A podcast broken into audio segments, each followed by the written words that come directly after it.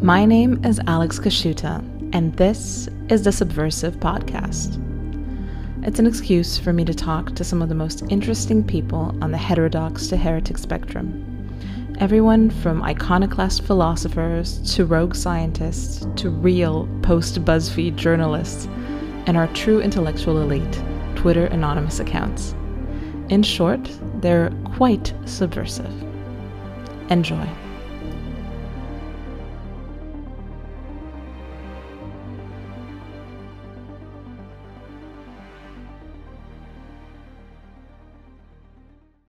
Today I'm joined um, at very last because uh, this this has been a long time coming uh, by Ben Sixsmith. He is uh, an English writer in Poland, Anglo writer. I don't exactly know if you're specifically English, but I'll, I'll just go with that.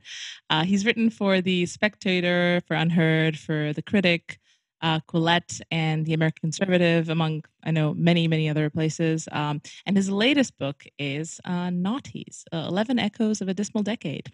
Welcome, Ben. Thank you for having me. Yeah, it's it's really great to have you on. I've been um, a long time admirer of your work, um, uh, even of, of your persona as well, because you're you've kind of managed to um, to in a way protect yourself. I don't know if this is the the, the best way to describe it. You are um, a man of many talents. Obviously, you write for a living um, people know a little bit about you, but you've not really, you don't really have like a cult of personality type brand. You're not like in the center of your brand. You have intellectual output that you promote through who you are, but it's not like, okay, you know, it's, uh, uh people are not like beefing with Ben Sixsmith. You're not kind of like one of those, um, there there is no need in our communities to have a very specific opinion, a pro or con opinion against or or you know uh, pro Ben Sixsmith. So I think that's that's quite a uh, an achievement because I feel like the internet is something that kind of tries to draw out the intimate out of people. And I've, I've i feel this kind of tension myself all the time. Like people are asking me like do do vlogs show us your home. And i'm like no i don't want to show you my home. So i don't know. At least to me that's kind of a, a an accomplishment. Do you, feel that? Thank you. Yeah, I'm, I mean, I think it's to some extent deliberate. Not so much to protect myself, but I think um, I'm painfully aware that most of who I am is not especially interesting. uh, so I try and maximize the parts of myself which might be interesting, and then the other parts which you know could be pretty much anybody else uh, and aren't really worth speaking about. I try and keep offline uh, because it, I, I, was thinking about having a you know my own podcast or something like that one time. And then i thought you know i think once i'm not speaking outside of 100 800 words on the page people are just going to get very tired of what i have to say. So i try and limit uh, other people's exposure to me because anything else uh, could quickly grate. Yeah well that's um you know that's kind of your very english very measured uh, approach to who you are as a as a person. I mean this is obviously this is your um your judgment on the situation. I feel like a lot of people just put out podcasts you know you know just oh, sidestepping that consideration that you know people people you know if they're interested they're going to uh, tune in they're going to download it and whatever. And if not it's um i don't know for, for me it's just like a an, an a fun exercise um kind of it's an interesting medium because it's not like you're writing an article, but you're also uh, engaging in some sort of intellectual activity. Um, and it's kind of a, a, duet. It's kind of a tandem. Mm. I don't know. I feel like uh, it's it's worth it in itself. Um, and the fact that other people are listening to it adds to it in a way. I don't know. I, I don't know what I think about it, but um, I, I, think, think when you're a good interviewer, it's very different. There was an English comedian called Peter Cook uh, who was exceptionally good at being interviewed. So one day he thought, well, why don't I be the interviewer? So he had his own show interviewing people, and it's one of the biggest television flops in uh, British history because he just didn't know what to ask people. Uh, and I don't think I'd be a very good interviewer. Uh, so I think if you're if you're a good interviewer, then it's definitely worth it. Uh, but otherwise, you have to you have to be very interesting yourself to you know carry it alone, and that's that's a rare talent. Yeah, yeah, it's a it's a completely different beast having a solo podcast, having an interview podcast. And also it's it's very hard to find good information because I try to like self-develop in the in the realm of interviewing now that I've been doing this for for a long time and I've been looking for sources of, you know, what is the, you know, the book to read if you want to be an interviewer. There's, there's surprisingly little information about how to do it. Uh, it's more, you know, do you just observe, just watch a lot of Larry King and then I guess it through osmosis of the medium one becomes a good interviewer, or I guess maybe it's just com- completely you know born, uh, and then no you know the other people don't have a chance. Um, anyway, if this is your if this is your idea about about how to uh, promote yourself, I think, I think you're doing a really good job, and I think it's um, um, I think it's it's an interesting um, it's an interesting perspective on because essentially why I'm asking you this because I've actually noticed this in your newsletter, which I, I read all the time, and it's very good, and I recommend people do read it from your Substack, uh, the Zone. Um, people should uh, tune into the Zone. Um, I, I actually have the quote here, and I, I was I was thinking about this myself just yesterday, uh, and you know it's, it's kind of you're you're contrasting this idea of um, of selling intellectual output versus selling your persona, um, and um, you know you say here that the problem is that if you are the product rather than the creator of a product, you can't be happy and functional, uh, or you will get boring. People want you to fuck up. It's more intriguing than success. And this kind of brings me back to what I've seen happening on kind of the on my beat on the scene that I cover, uh, which is this constant infighting, uh, especially now that a lot of you know there's there's more attention paid to the so-called dissident right or whatever you know corner of Twitter we want to call it. Um, there's been a recent uh, Vanity Fair article, you know, kind of being kind of a like very long scene report was surprisingly friendly as well. So people, I feel, have started to use this as a as a good opportunity for schism, for more beefing, for all this type of stuff.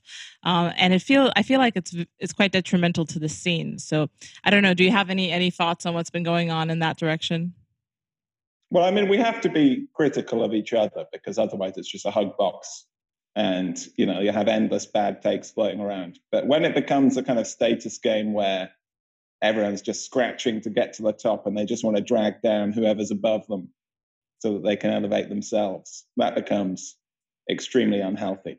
And also, just drama has a way of replicating itself. Uh, there was this uh, American radio show called Opie and Anthony, where uh, the big appeal was just constant fighting and fighting and fighting.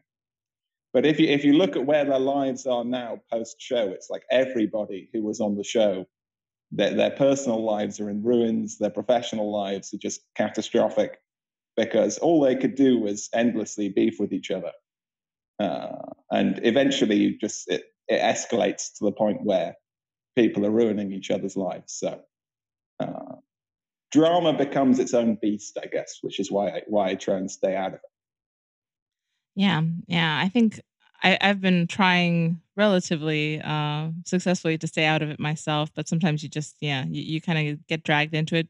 Uh, and at, at one point, I think after you get to a certain size of platform, if you're not presenting your ideas in a in a very kind of uh, Straussy and very neutral way, uh, you know, trying to not be controversial, um, you get dragged into drama whichever way, you know, because you you become kind of this uh, thing that people need to have a position towards. Uh, and I like the fact that when you when you write a tweet, it's in, invariably in joke form.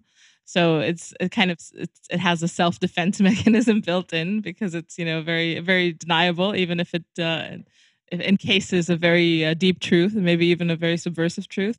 Uh, but uh, not everyone can pull that off. I wish I wish I had that many jokes in me so that I could just you know have have my uh, force field up at all times. yeah, I think there are certain people who deserve to take themselves very seriously.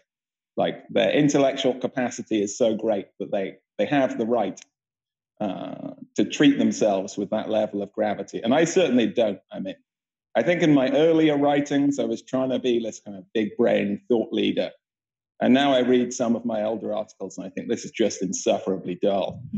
uh, so I, I, tried to stop taking myself seriously and then I uh, started to enjoy writing and posting a lot more. Uh, so I maybe to some extent it is uh, you know a protective mechanism, trying not to get into a squabble with people. Uh, but to some extent, it's also just because it's more fun, and uh, I don't think I'm so smart and intellectual that my kind of very earnest ideological threads would be worth people following so much.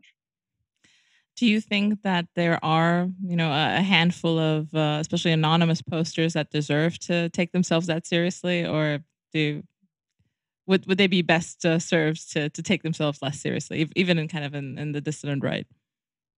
No, probably. I mean, I should be able to name people, but now my brain's gone blank. But no, I mean, there are people who uh, they hit the, you know their own seam of thought, and it's really worth mining. Mm-hmm. And if mm-hmm. they were trying to be too funny about it, then they would never take it seriously enough to really mine too deeply. They'd just be scratching the surface.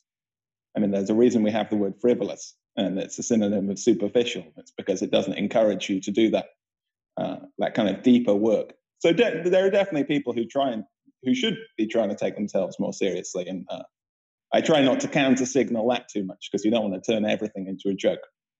Uh, but it, it's it's fairly rare the amount of people who are capable of uh, having really sophisticated and ingenious ideas and research is relatively small. And I mean, I think especially on the right, we have to accept that because we do think that people are unequal. So there are going to be some people who are just more capable of doing that kind of study. And uh, some of the rest of us, maybe we have our place in kind of entertaining and synthesizing in discourse, uh, but not as the kind of philosopher king sitting astride the world. Yeah, yeah. There, there is a kind of a temptation because kind of the the medium is, uh, it's it almost uh, requires that of you. You know, the the effort effort post feels like you know whenever i open up twitter it's like it's it's luring me to effort post to make something that you know is going to get shared many many times and people say oh this is quite uh, quite a smart smart thread you did there. Um yeah i'm uh, i haven't really done that in a in a long while and yeah time time doesn't let me but uh um I also wanted to uh, kind of tie in uh, the subject of your book because that's kind of the decade that I grew up in as well the the noughties, um, the the zero zeros, um, and I think there was kind of i mean this is probably also gen, gen x affectation but also very much in the noughties this this concept of you know not taking things very seriously um, you know the idea of being kind of irony poisoned of uh, kind of having this very uh, detached view, um, you know, based on either like the material conditions of the spaces that we were living in, the, the reality of, of the media that we're interacting with, uh, whatever it was, there was that kind of distance between the self and and what you were, you know, viewing. So it wasn't very cool to be um, earnest I think. Mm. So do you see that as um as an influence of the decade on you or or is that, you know, just like kind of a personal uh, preference of yours? No, that's probably true to some extent. And I think the the amount of kind of ideological fury that we've seen since 2014, 2015, maybe it's partly a consequence of you know being repressed by that uh, heavy layers of self-imposed detachment which kind of burst forth uh, some, sometimes when you listen to kind of irony posters, I don't know, like Chapo Trap House on the left, it's like uh, you can just feel the the rage bubbling underneath mm-hmm. these kind of cool, sardonic quips. Uh, and you suspect that if they have a couple of beers, it probably breaks forth into uh, just paroxysms of fury. Uh, so it's it's you can take it way too far, and it becomes this kind of quivering pose. Uh, but I'm, I'm, sure I'm sure it was an influence on me, the kind of the kind of satire of that decade, uh, and yeah, just the posting style I grew up with. Yeah, and and the humor. I mean, that was kind of when the meme was invented, which is kind of this um, almost like a thought terminating cliche in an image form. It's like you know you just kind of accumulate these cliches and the more detached and more you know the, even the idea of randomness that was very big in the you know the fact that you have these just juxtapositions of images that were just maybe slightly linked in, a, in, an awkward way or something like that. That was very big in that. Uh, so I, I wonder what, what do you think the the overall zeitgeist was of the of the noughties? Because I mean, people have ideas about you know what, what the seventies were about, what the fifties were about, but this is so recent that I don't think people have kind of a crystallized, uh, you know, there's no impactful image that, at least for me, I don't know the Backstreet Boys in concert, but that's just maybe just like literally what what was burnt into my retinas. But um, what what what is it for you that encompasses the the noughties? Well, I think it was like intense cultural fragmentation and people just trying to pull together these random assortments of inspiration, like uh, British indie, for example, which sadly is the musical genre I grew up with, was just this random assortment of aesthetics. Like they you know, pull a bit from the swinging 60s and then they'd pull a bit from Britpop. And if they were especially pretentious, they'd pull a bit from kind of romantic poetry and just make this chaotic assortment of aesthetics, which never really amounted to much because, you know, you can have five different pieces of clothing and if they're in separate outfits, they look pretty cool. But if you throw them together, it just looks like a crazy person. Uh, and I think the internet fueled this as well because culture was just let loose across uh, this vast plane of different spheres. So I, I, don't think there is that kind of unique noughties culture. You can see little bits, like if you see a kid dressed in black with the big black fringe and you know black fingernails, you know he was listening to My Chemical Romance. Mm-hmm. But there's not kind of a naughty, unified noughties aesthetic in the same way we could you know, see a bunch of punk kids and be like, oh, it's the late 70s. Uh, I don't I don't think it has that kind of unified uh, zeitgeist. So that was the first um, the beginnings of the fragmentation, um, because essentially that's that's what we see right now as well you you could have uh, someone who has you know a million followers on the internet, people who you know even a million subscribers in whatever format, and they could just walk down the street in any you know metropolitan area and maybe not be recognized at all. Like extremely famous people that exist in their own silos. Um, you know, even like you know niche internet micro celebrities and things like that. I feel like we've kind of maybe not reached maturity, but we're much more we're further down than the noughties track, if that's what the noughties were uh, in in terms of this fragmentation. Um, I mean, what do you think the the consequences of this were? I mean, is is there is more culture in a way? Um, it's just impossible to see uh, from from just one vantage point. Yeah, that's definitely true. Um, I think it probably fueled the amount of disagreement we have between each other now. Uh, people just don't talk to each other as much across different spheres. Whether that's good or bad, I don't know. I don't want to sound like the kind of we need to have more impossible conversations person. Oh no, that was definitely a consequence. Um, and yeah, it's it's harder to have a really inspiring cultural force when it's so uh, located in so many different subcultures. Uh, we end up having this kind of overarching monoculture, which is very flat and beige and Ed Sheeran and uh, I don't even know who else is a big singer right now, but I'm sure if I heard them in the lift, they'd all kind of blend into one, uh, which is very flat uh, because the more interesting cultural work is done in such specific little niches that we're not exposed to it so much. But I do think one interesting thing about posting is it has become kind of a unifying language. Uh, even you know the lefties have stolen the crying Wojaks and the Virgin versus Chad Mm-hmm. So on the internet, there almost is like a unified cultural discourse. It's just it's not reflected so much in real life. Yeah, yeah. There is there are kind of levels of um of communication like you know the, the like you said the the basic uh, Wojak template that's something that uh, your your uh, average internet dweller might recognize um, the Ed Sheeran is something that even your grandma might recognize but then zero HP Lovecraft might be someone that very few people recognize, or a lot in, in, in kind of our niche, but um, not in general. So um, I think it's it's um, it results in a lot of fragmentation, a lot of richness as well, um, and I think it's it's also kind of a um, what's that called a revealed preference. I feel like people kind of want this this stratification as well like um you know because uh, uh, you know how do people get into these these niches? You know they they look for something that they like and they find something similar and they find something even more similar and then that kind of just kind of a funnel that puts you into these these categories and it's based on um yeah on essentially your personal preference. And it's it's wonderful in that way as well but that's not really how people interact in reality. Um you know you finding someone you agree with 100% of the time is absolutely impossible in in meet world. Uh, yet you you have friends like this essentially on the internet. Uh, and i think it's it's kind of a, a mind warping type of situation. I don't know what what do you think that does to to to people and their their psychology?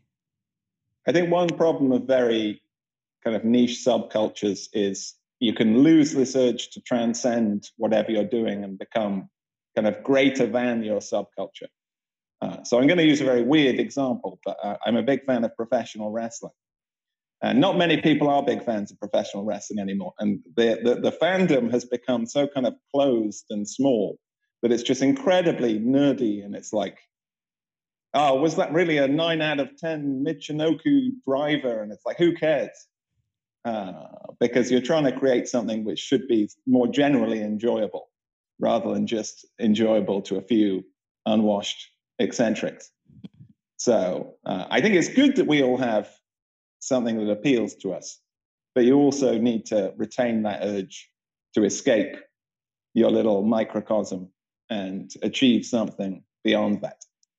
Uh, because, you know, uh, every musical genre started very small, and, you know, everyone who went to the first Sex Pistols concert made their own band. But then it blew up into something bigger, and that's how if you want to achieve change or you know if you want to leave a lasting imprint on the world that's how you're going to do it. And otherwise if you're just appealing to the same 20 people then when everyone moves on to something different that's where whatever you've created is going to die. Yeah i feel like this is you know the the 15 minutes of fame um, that that we can produce now. The, the the fear that i have is that at one point uh, by us immersing ourselves in these kind of micro communities uh, the bigger thing just doesn't exist. Like people spend so much time in in the small niche world that you know the the larger context starts to disappear. Um, you know that's probably not the case here in my my small town in Romania, and probably not you know where you live in Poland. But I feel like in a lot of um, you know uh, bigger like denser urban environments a lot of people just you know go to work and then they go and plug into whatever you know world that they've chosen and then sleep wake up go to work do the same thing um, and it's um, it's it's hard to kind of see the bigger picture and the thing is the bigger picture includes everyone else you know the people that you should be uh, you should be maybe sometimes struggling to get along with which is an, another art form that people kind of have have lost touch with you know to uh, the art of argument, the art of patching over um, a, a, friendship that's not perfect. That you know you disagree with someone, but it's it's very hard to um, to to you know see eye to eye about everything. And it's uh, I feel like people would rather just you know dump their friends and and you know retreat into into the comforts of of this you know virtual world uh, than than fight through those challenges. Yeah, I mean certainly I try to keep my kind of little internet world and my personal world separate because I can't imagine how many friends I'd lose if I, you know, turned up at the karaoke bar and I was like, yeah, I was looking at the timeline today and I saw that, you know, at Marta Maid was arguing with at such and such because they just think, what the fuck are you talking about? Uh, and I have these experiences with other people. I was talking to my friend's kid brother and I was like, what have you been up to? And he said, oh, me and my Discord community, we're talking about this role playing game, which I've never heard of, and how on this level I have no idea what it's about. Uh, and yeah, if we don't have some kind of more common space where we can interact uh, on a, a, kind of some basis of mutual connection, we're not going to have those personal relationships because we just don't have the same frames of reference. So uh, we can't get too poisoned by the internet, even if it's hard not to overdose sometimes. Yeah, I think there's there's definitely um kind of a, a saturation of it, or at least I hope. I feel like a, a lot of people realize that there's something wrong with, you know, the amount of time they spend attached to small screens, middle-sized screens. You know, uh, you know, you go relax in front of the big screen and on the weekends. Like, there's just, you know, it's it's unsustainable, and a lot of people kind of want to walk it back. But the problem with all this stuff is, at least in my perspective, is that you know it's kind of a, a game theoretic dilemma because you can't just you know go and hang out with people that are mm. also not there. So you kind of have to coordinate somehow and just kind of I don't know decide together to to do more things in in in real life. So it's uh, it's it's a tough thing, and to be honest, this is the same situation with uh, with relationships as well. Um, you know, the, dating discourse is always big everywhere, and everyone wants to, you know, figure out how to get a girlfriend and things like that. But it's also kind of an, another one of these game theoretic problems because it's like, okay, you want to get married, nice, but you're essentially, you know, trying to get married in, you know, app dating hell world where, you know, it's very hard to, you know, coordinate other people who want to get married and you're you're fighting the algorithm as much as you are whatever culture that these people are involved in. So yeah, it's um it's it's a tough one, um, especially uh, because we kind of live in this uh, you know live and let live type world where you know that's kind of the only the only basis for collaboration is just you know don't don't hurt me and I'm you know I won't hurt you, which uh, sounds great but is actually turns out really bad.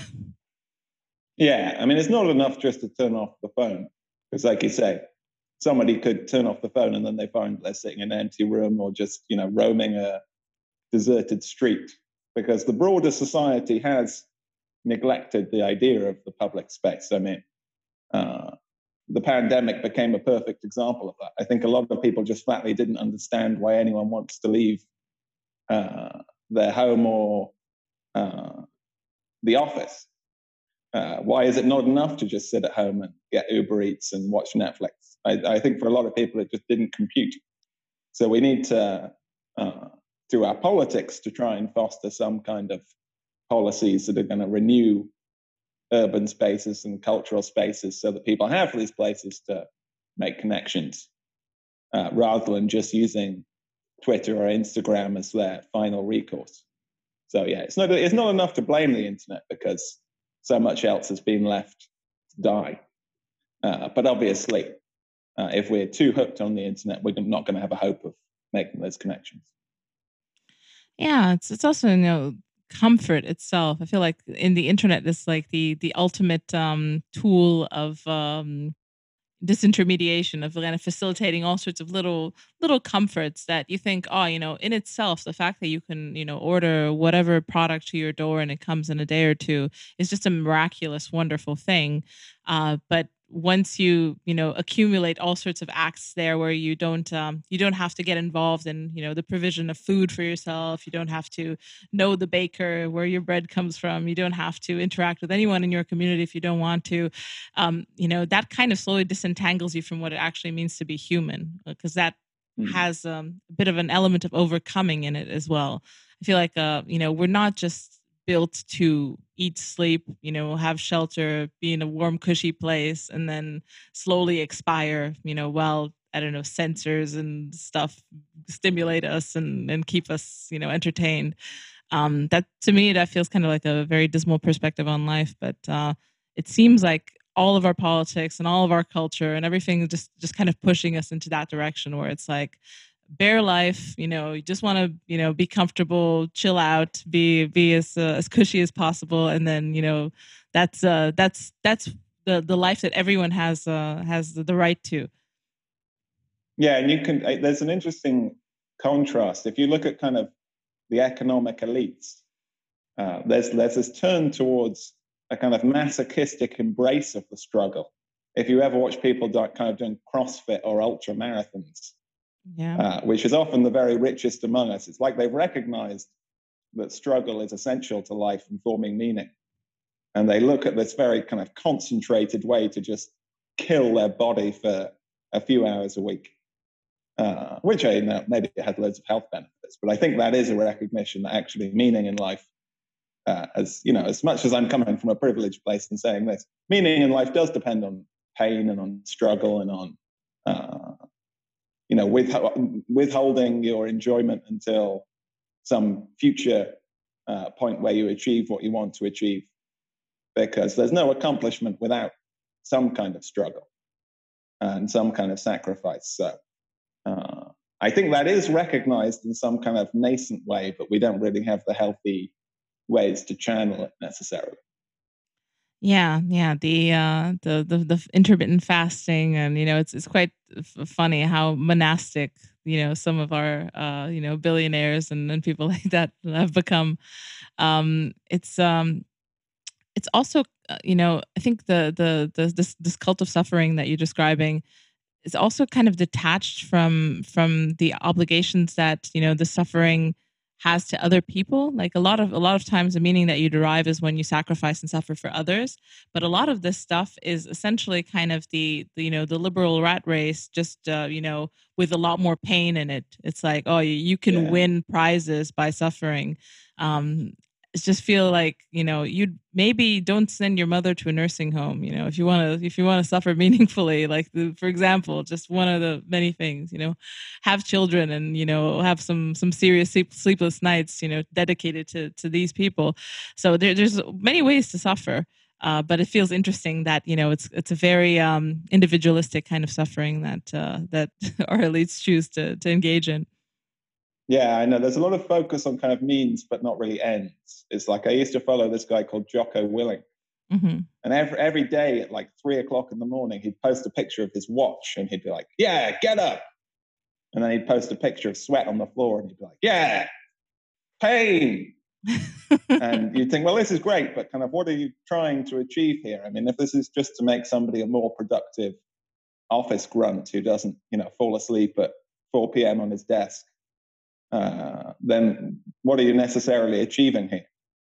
Uh, I used to read lots of self improvement blogs that would be like, yeah, if you're a boss, why not install like a treadmill underneath your workers' desk so they can lose weight while they're taking calls?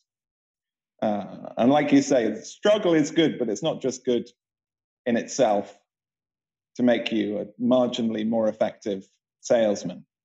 Uh, it needs to be directed towards something that we, you know, is actually going to improve our lives, improve the lives of others, create something of value, even if uh, to some extent it's difficult to determine what that value is.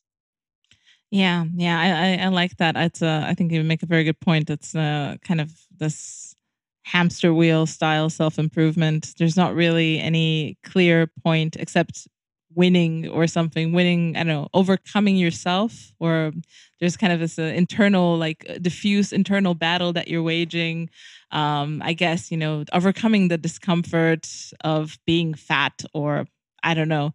But the problem is like i've i've you know through the course of my life, obviously, I'm a woman. I've had all sorts of diets and stuff. Like whenever I was, you know, the most, the skinniest and most lean and wonderfully whatever, uh, you know, fashion model less person that I could imagine have been, I was essentially plagued by the same demons that I had before that. So, you know, once you get to that point, you know, to the whatever 10% body fat or whatever you're chasing, um, you know, you're, you're quite surprised that, you know, uh, life is absolutely identical. And I don't know, maybe you, you don't get, you know, upset when you you know pass by a mirror but that's very like little marginal improvement to to life. So i think a, a lot of people when they get to the end of the self improvement uh, you know hamster wheel when when they've intermittently fasted as much as they could and done all of that stuff it, it's still you know the, the the chasm opens still the abyss is still there and it's still you know whispering at you.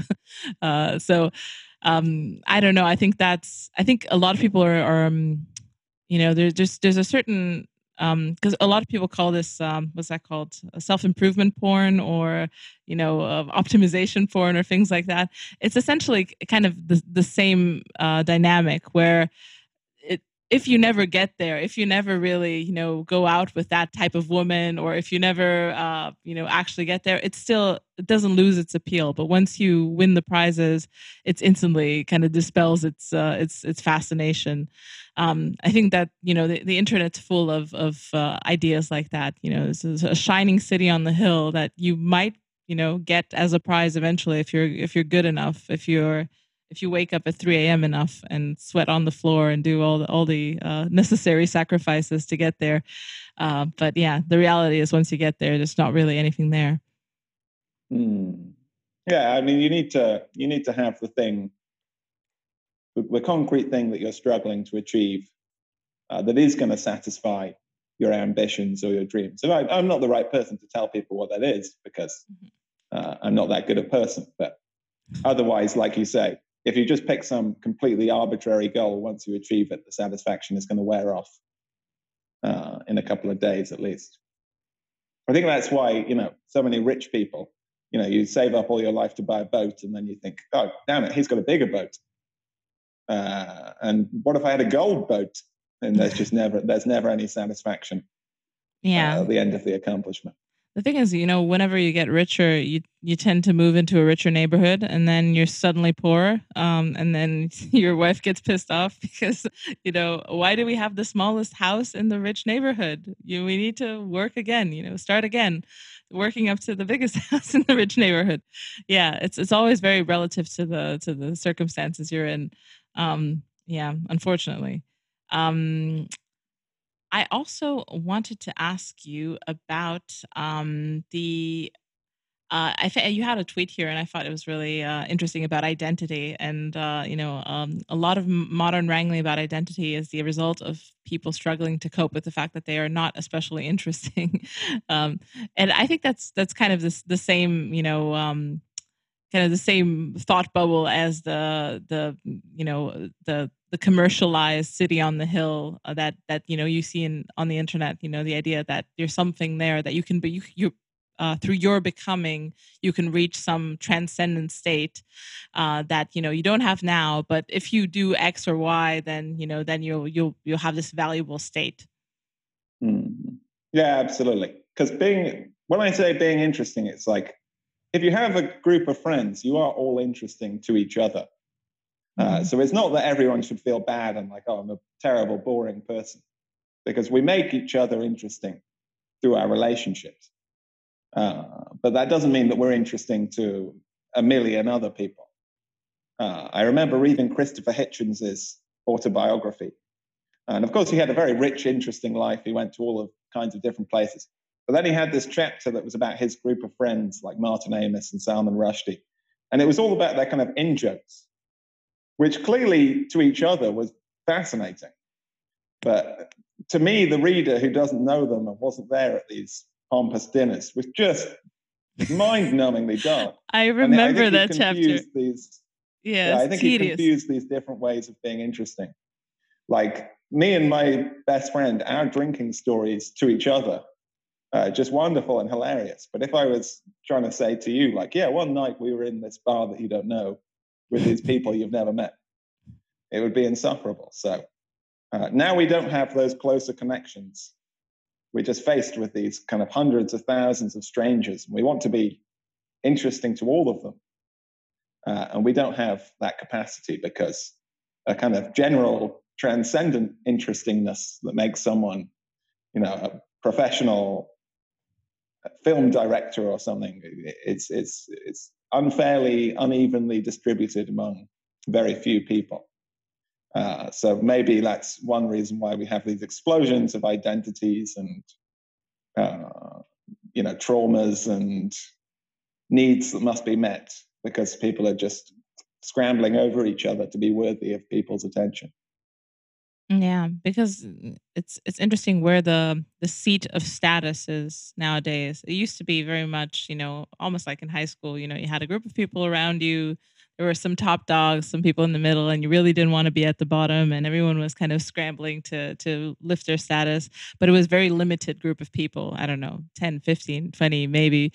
Uh, now, you know, the the sphere of comparison, uh, especially if you're interested in anything, you know, if you're a writer, then of course, you know, you're comparing yourself with, you know, the the greatest writers on earth. If you're interested in cinema, you know, you, you people are just kind of plagued by much more effective uh, kind of uh, phantoms of of success. They're much more. They're much bigger, much more in- incredibly scary, uh, and there's uh, there's very very little way of uh, of standing out in in these crowds.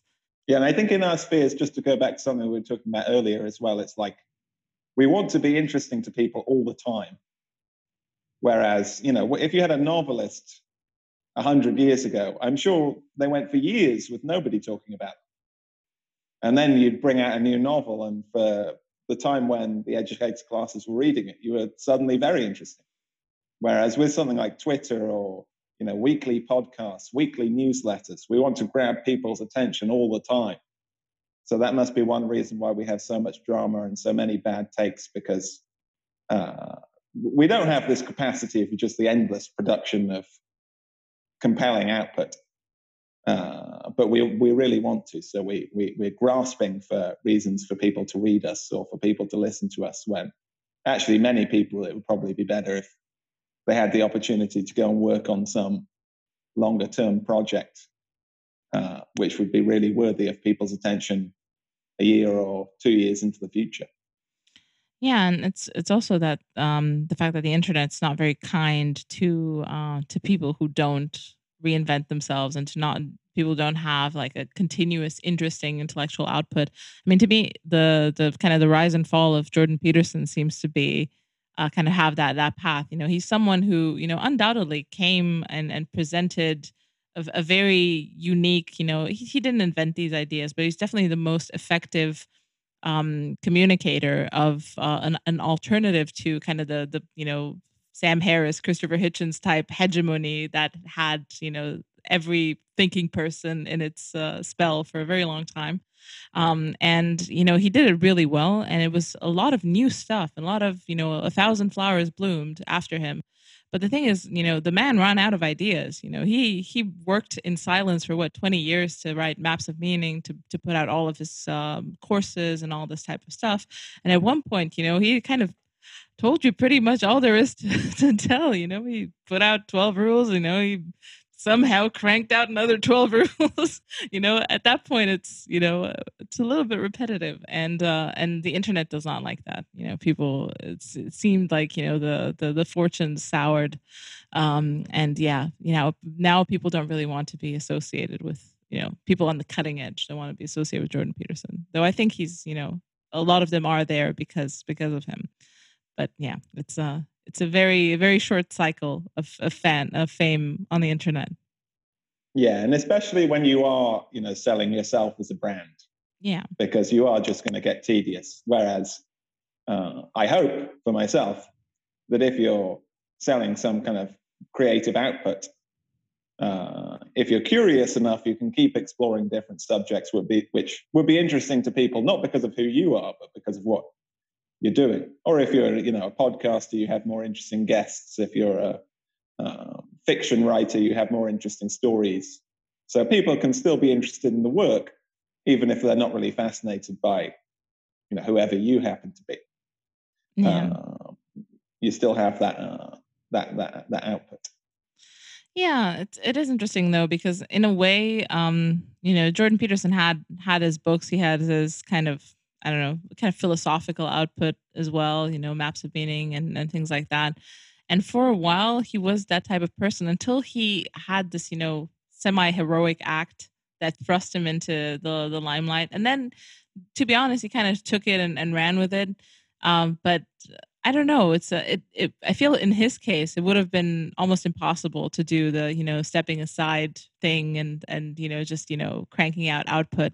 Uh, and it also helped his reach immensely, you know, because he was this um, heroic figure, you know. So I think there's kind of, a, it's a bit of a deal with the devil when you put yourself out there um, as a person uh, because people are tend to be more interested in, in people and they're also probably more open to getting your message or to receiving whatever intellectual output you put out there. So it's it's always a, a tricky thing to navigate. And like I said, sometimes it's not even your choice if you're going to be uh, if you're going to become that person. Sometimes you just kind of like pulled into it because you did something or said something that's so jarring that you become the incarnation of that thought like like he was you know just saying you know he'll he's not going to use compelled speech and then you know every everything kind of blew up. Yeah he, he had a very magnetic personality. I mean i live in a relatively small polish town and it's completely inconceivable a random friend would be like yeah i was you know i was uh, reading a great article by i'm trying to think of like uh, so I, I was reading mencius moldbug the other day. Like that would never happen. But i did have random people saying to me oh, I've been watching this guy called Jordan Peterson on YouTube. Uh, so there was something about his kind of paternal, pastoral bearing that was very attractive to people. So yeah, I guess I guess for some people, if you do have that kind of charisma, uh, you're you're going to become the story whether you like it or not. Yeah, it's a it's a, strange, um, yeah, a strange medium, the internet, to be honest um yeah I, I i think about this all the time myself because you know like I, I, I try to not put out too much of myself but i am on video every week so i guess you know that's the, you know the cat's out of the bag with that one unfortunately. Um I also want to ask you about kind of the, the changing landscape of magazines. I mean, you've you've written for all the you know big conservative, semi-conservative. You know, like Quillette kind of is in its own space as well. Uh, it's changed as well. I feel uh, a lot like um, Quillette used to be kind of the the the mouthpiece of the IDW crowd, uh, and it was quite more spicy. Now I feel like it, you know the the spice content has been uh, changed a little bit. Uh, and now there's a new magazine out, uh, Compact, which is pretty much kind of a post-liberal, you know, the the the magazine of the of post-liberalism at the moment.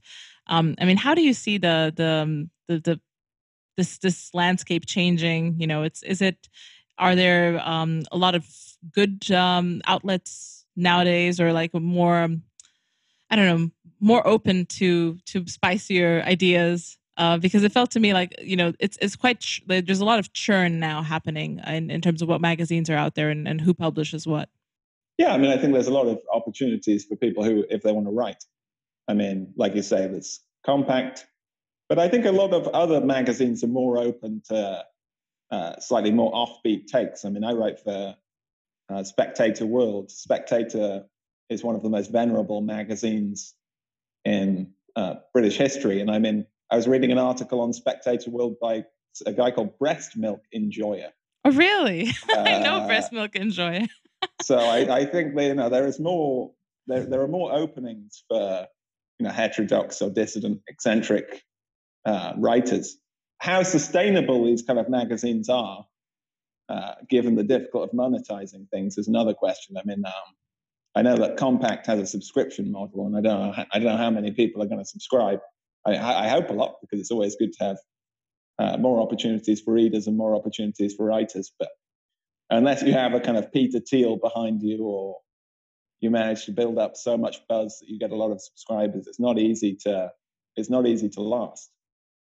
Uh, so for, for writers and readers, it's a, it's a good time because there is such a wide landscape and people are so desperate for attention that they'll take more risks but I, am not sure how sustainable it is. I, would rather be a writer than an editor, let's say.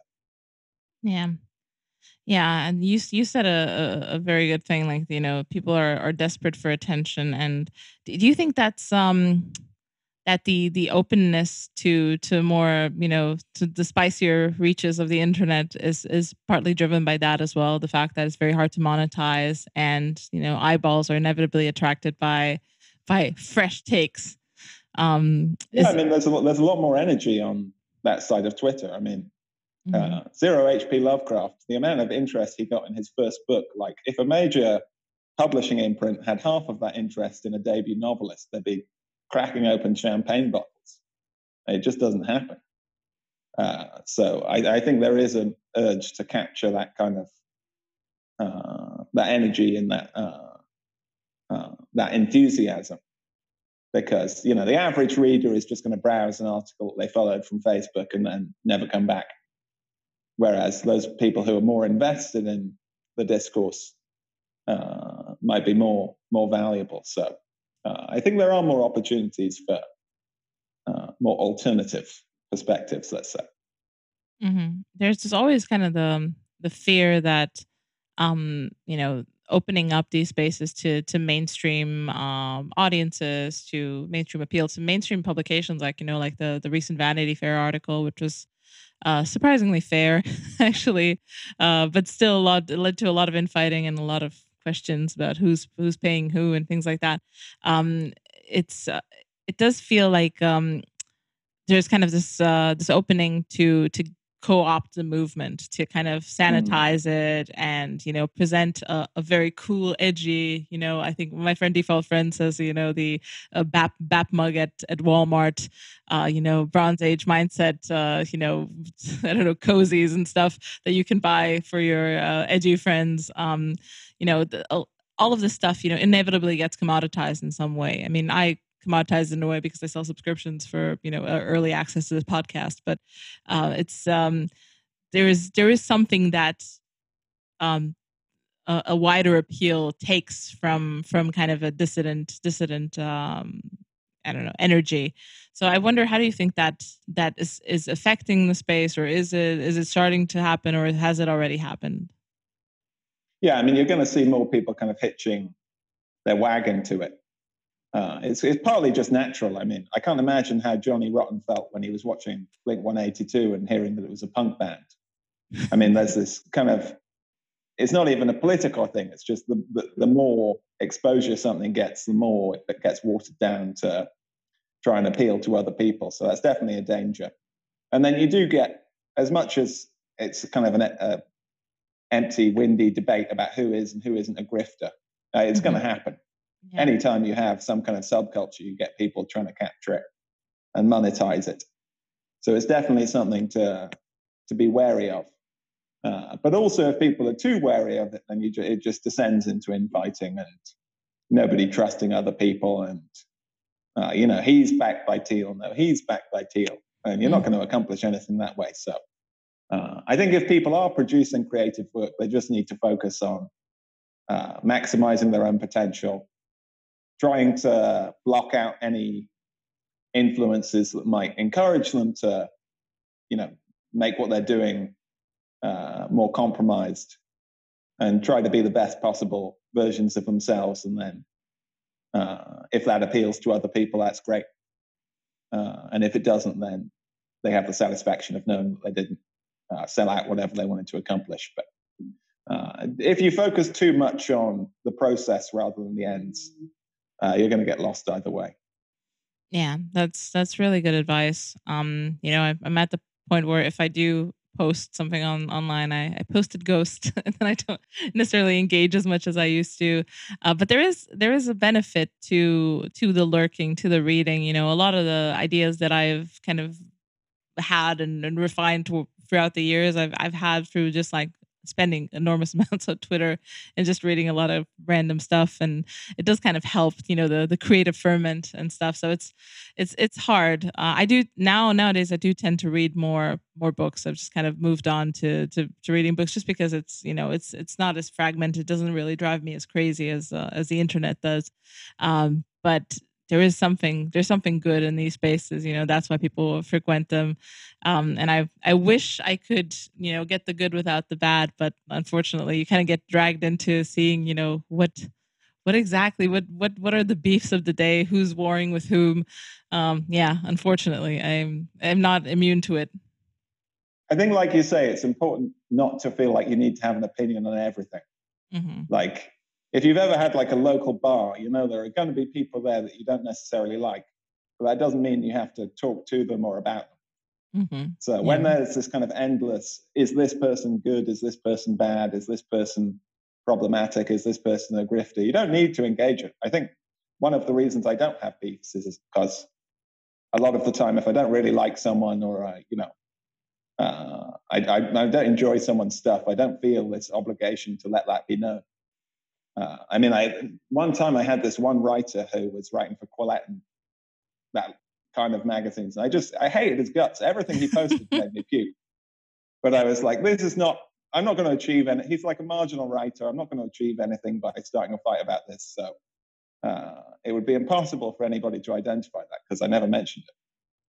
Uh, so, uh, like I say, there's there's a good space for criticism. If you think someone is, you know, if you think someone is massively overrated, or if someone's being untruthful or uh, someone's just a bad actor, it's good to say it.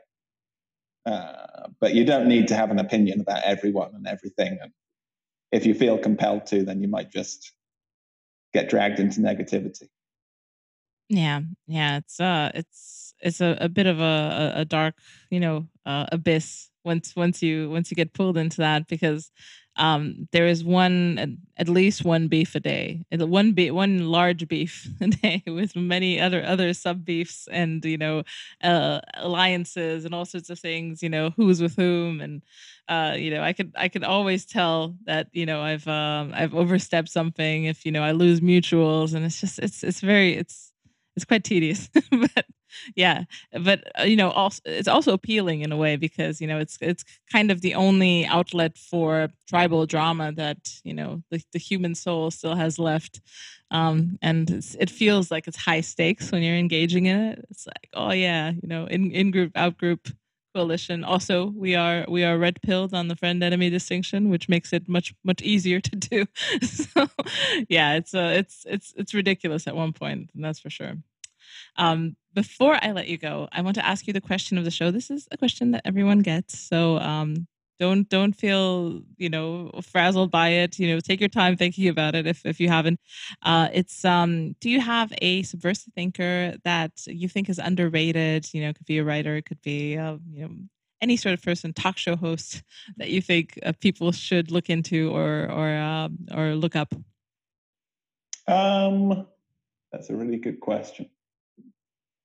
Goodness me. Well, there's like 20 different Twitter accounts I could recommend.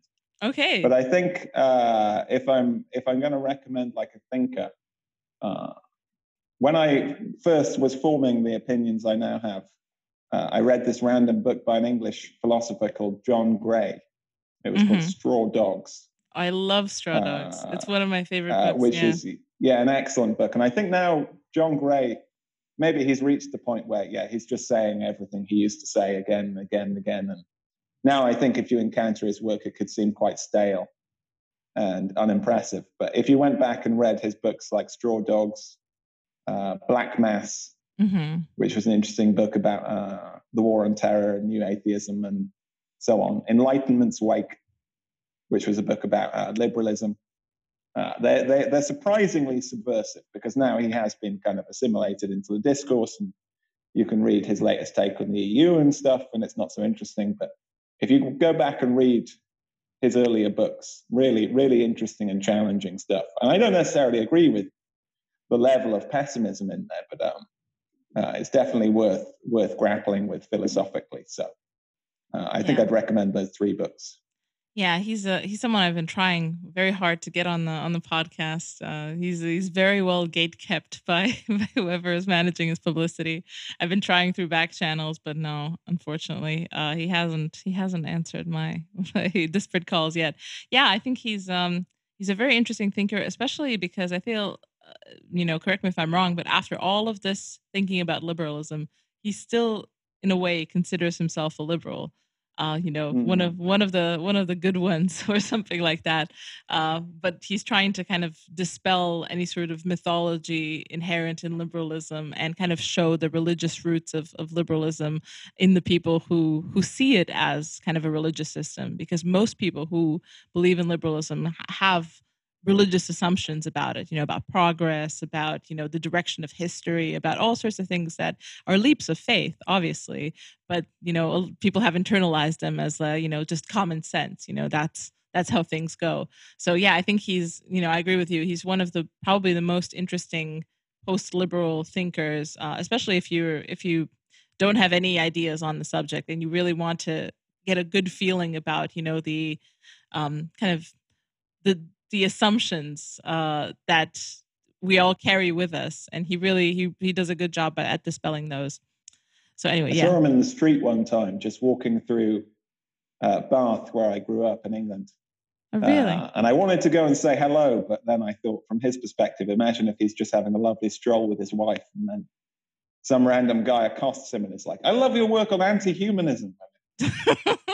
it's not what you want to hear on a post-prandial, so I, I, left him alone. But I was, uh, I was, I was intellectually starstruck in my in my in my youthful way.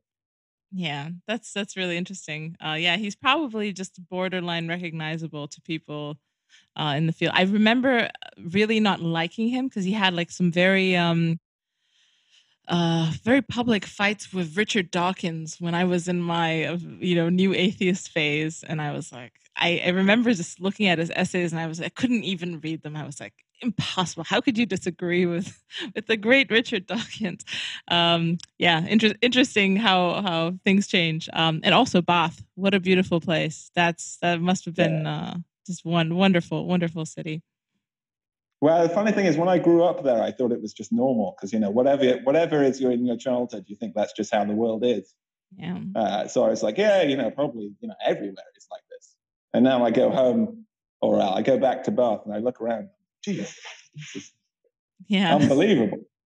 Uh, so yeah, it is. Hopefully, it stays that way. Yeah, it's uh, it's an incredible place. Um, anyway, I thank you so much for coming on. Uh, I'm very happy we got to do this. Um, and uh, yeah, I want people to uh, check out your Substack, The Zone. Um, I will link it in the show notes, and also the book, uh, the the Noughties, uh, Eleven Echoes of a Dismal Decade. Thank you. If you like what you're hearing, want to see where I take it and maybe want early access to episodes, bonus episodes, access to the AMA, or you just want to support the cause of dissident speech or my work in general, head to my Patreon at patreon.com slash aksubversive. Your donations are what keeps the lights on and makes the show possible, so thank you.